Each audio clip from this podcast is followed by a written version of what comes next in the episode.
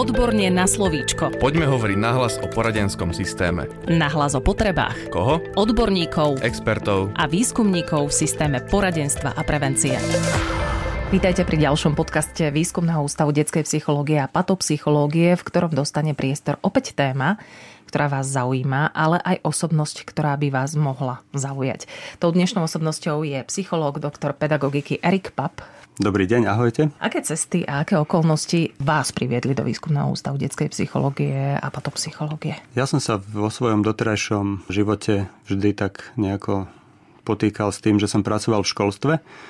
Robil som v psychologickej poradni CPP PAP, čiže Centrum pedagogicko-psychologického poradenstva a prevencie, teda pre tých, ktorí, ktorí nepoznajú skratky. A potom som pracoval aj ako školský psychológ na plný úvezok, teda ten prvotný impuls, že prestať s touto prácou a pozerať sa po niečom inom bolo to, že som dostal v úvozovkách zaujímavú ponuku na zníženie úväzku zo 100% na 60%, čo mm-hmm. teda som neakceptoval, takže som e, rozmýšľal, čo ďalej a práve v tom čase sa pripravoval národný projekt štandardizácia systému poradenstva a prevencie a podarilo sa mi teda zapojiť sa do tohto projektu a preto som vlastne vo Woodpape. Nechýba vám tá práca školského psychologa teraz? Chýbajú mi deti, áno, to, to áno, ale Každá práca je niečím zaujímavá. Som v zásade v tom odbore a stále teraz aj v rámci projektu chodím do škôl. Výskumný ústav detskej psychológie a patopsychológie každoročne organizuje medzinárodnú odbornú konferenciu Dieťa v ohrození.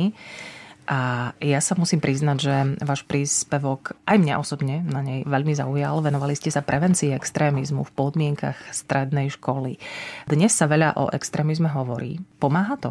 Rieši sa tým ten základný problém? No asi by sme možno mali, mali začať hovoriť o radikalizácii a nie o extrémizme, lebo na konci toho procesu radikalizácie je až ten extrémizmus. Čiže extrémista pre mňa je ten člen Ku Klux Klanu, Al-Kaidi a tak ďalej ktorého asi tu na Slovensku, dúfam, teda takýchto ľudí veľa nemáme, ale skôr máme ľudí, ktorí nejakým spôsobom radikalizujú svoje postoje vo vzťahu napríklad k politike alebo k iným skupinám do ktorých oni nepatria. Prečo to kedysi nebolo až také markantné, ako to je dnes?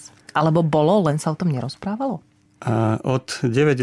rokov sme tu mali skinheadov, takých tých, ktorí sme videli na uliciach a videli sme ľudí, ktorí boli nejakým spôsobom oblečení a patrili aj svojim zovňažkom k skupine, ktorá sa dala ľahko identifikovať.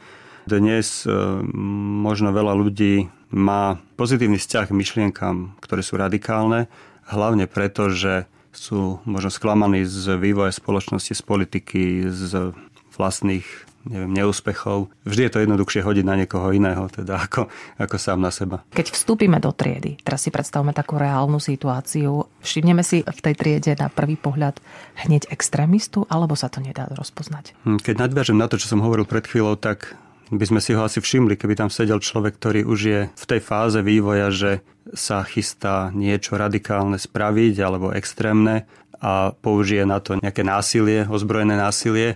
Takže z tohto pohľadu by sme tam videli asi ozbrojeného človeka opásaného výbušninou. Neviem, ako by vyzeral mm-hmm. extrémista v škole. A radikalistu?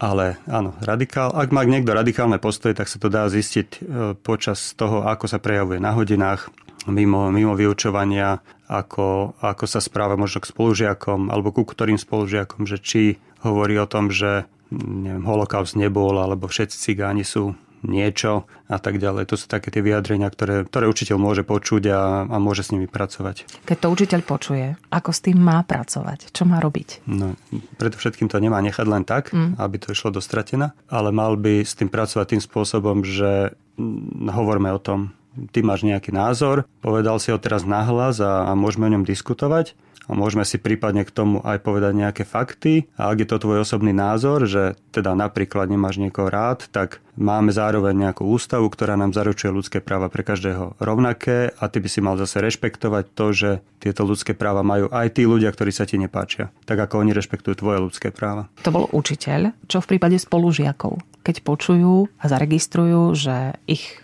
kamarát, spolužiak má radikálne názory.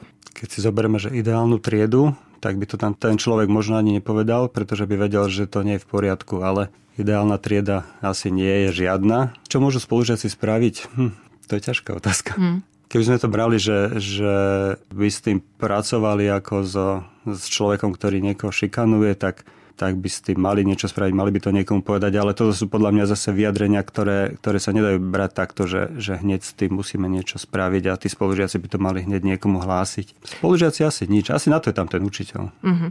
Potom je tam ešte školský psychológ, aspoň mm-hmm. v prípade niektorých e, škôl. Vy ste sa vyjadrili, že prevencia by mala byť práve úlohou školského psychológa. Je to ale reálne v dnešnej dobe?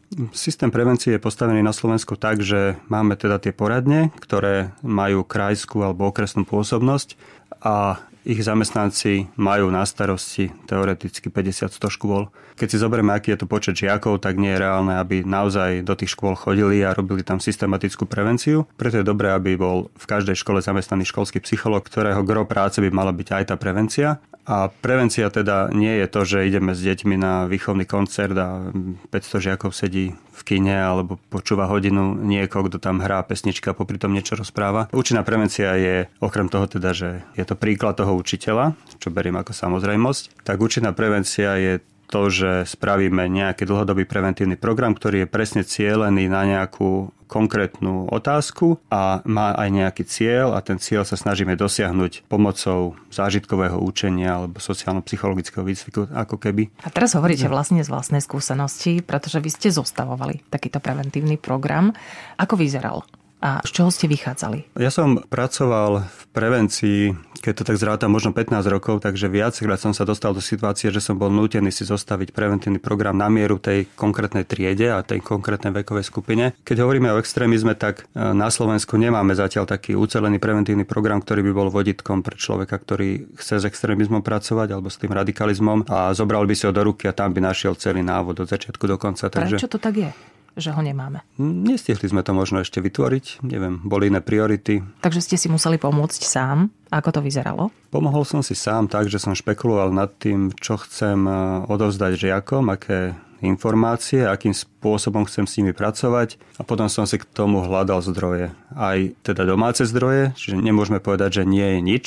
Je viacero publikovaných buď takých súborov techník, alebo, alebo sú to informácie o tom, že akým spôsobom spracovať s extrémizmom a s radikalizáciou. A z toho všetkého som si to ako si poskladal a na konci teda bol to preventívny program. Jedna z tých častí bola aj zo seriálu RTVS eh, Encyklopédia spravodlivých. A môžeme byť som... konkrétnejší, koľko to bolo napríklad hodín, či to bolo v rámci triednických hodín, eh, ako to vyzeralo? Ako reagovali možno aj tí žiaci? No bolo to 10 stretnutí, ale vždy som sa tak snažil, keď, keď som robil nejaký preventívny program, to natiahnuť minimálne na 5 až 10 stretnutí, aby to malo aspoň nejaký, nejaký úvod, jadro, záver, aby to nebola tá jednohodinovka. Žiaci reagujú v škole pozitívne, ak je to, ak je to program, ktorý nahrádza matematiku a, a angličtinu mm-hmm. alebo nejaký odborný predmet. A keď im poviete, že musia zostať po vyučovaní, tak samozrejme, že nikto nie je rád.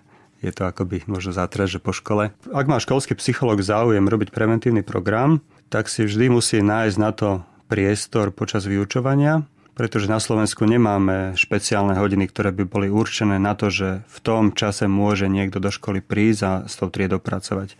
Máme vyučovacie hodiny, ktoré sú zamerané na to, že učiteľ odovzdáva vedomosti žiakom a žiaci sa tie vedomosti potom teda učia. Ale to, že ako spolu žiť a ako vychádzať v tej triede, tak na tomu je venovaná možno nejaká etika. Rozmýšľam, že možno občianská náuka, neviem, ako to tí učiteľia ponímajú. To sú hodiny, kedy by sa tomu mohli venovať. A keď školský psychológ chce pracovať s triedou, tak e, na Slovensku v našich podmienkach si vždy musí nájsť na to priestor počas vyučovania. Či sú to suplované hodiny, každá škola to má inak. Niekde možno, možno ten riaditeľ poskytne pravidelný priestor, niekde ten, ten školský psychológ možno čaká na to, že kedy sa vyskytne priestor, aby do triedy mohol ísť. Záleží od typu školy a má prístup riaditeľa. Vy ste boli školským psychologom, ktorý sa prevencii proti extrémizmu venoval dlhé roky.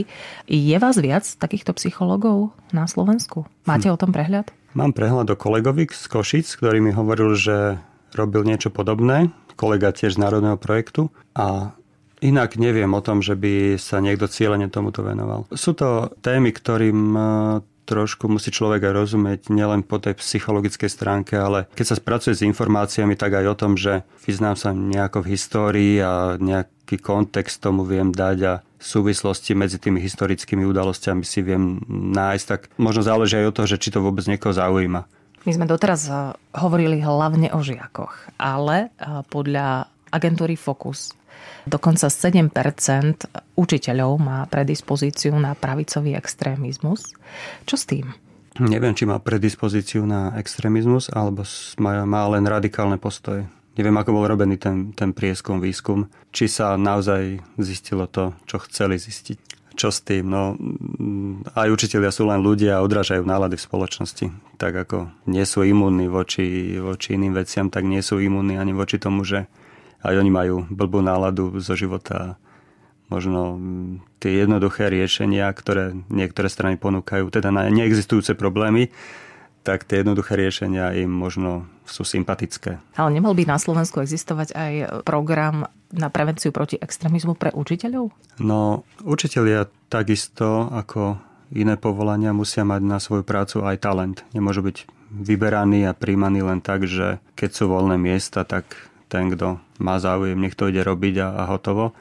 Ale ten človek by možno mal prejsť aj počas vysokej školy mm, akýmsi v úvodzovkách testovaním toho, či je schopný vôbec učiť a či jeho postoje a názory sú v súlade s tým, čo vlastne chceme deťom odovzdávať. Takže z tohto pohľadu áno, možno by učitelia už na vysokej škole mali, mali pracovať sami so sebou takým spôsobom, aby, aby si možno aj vedeli ukontrolovať to, čo hovoria, alebo to, čo odovzdávajú deťom, aby, aby vedeli, že, že oni sú ten živý príklad, ktorý deti vidia a napodobňujú často. Bez toho, aby si to ten učiteľ možno uvedomoval. Tomu sa konec koncov bude venovať aj výskumný ústav detskej psychológie a patopsychológie. Táto téma je veľmi, veľmi široká, ale dúfam, že aspoň čiastočne sme ju podchytili.